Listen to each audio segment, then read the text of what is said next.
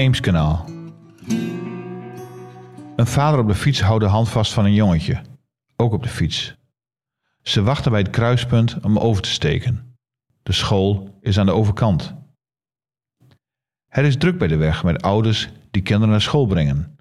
En afgaan op de blik in veel jonge ogen is het voor de eerste keer. Er zit iets ontroerends groots in een vader die de hand van een kind vasthoudt. Al kan ik nooit exact omschrijven wat precies.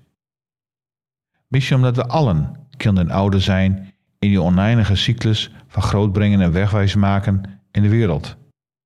Tot ze een rijbewijs hebben of scooter en denken zichzelf te kunnen redden. En wij met lege handen blijven. Het is de eerste dag van het nieuwe schooljaar en ik heb alleen mijn auto weggebracht. De wagen moet voor de APK en sinds de vakantie bonkt en bromt er hier en daar wat. Wat niet heel gek is. Hij wordt gebruikt en wat gebruikt wordt slijt. En tijdens 1700 kilometer volle bepakking in de brandende zon een beetje meer. Maar wat er ook aan moet gebeuren, het valt in ieder geval mee. Het is voor het eerst in drie zomers dat we na terugkeer geen andere hoeven te kopen.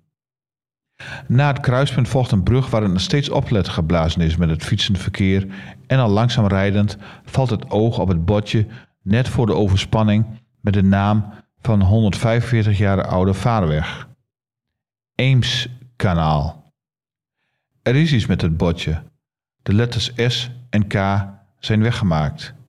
En ik lees Eem Anaal. In stilte lachend vervolg ik mijn weg.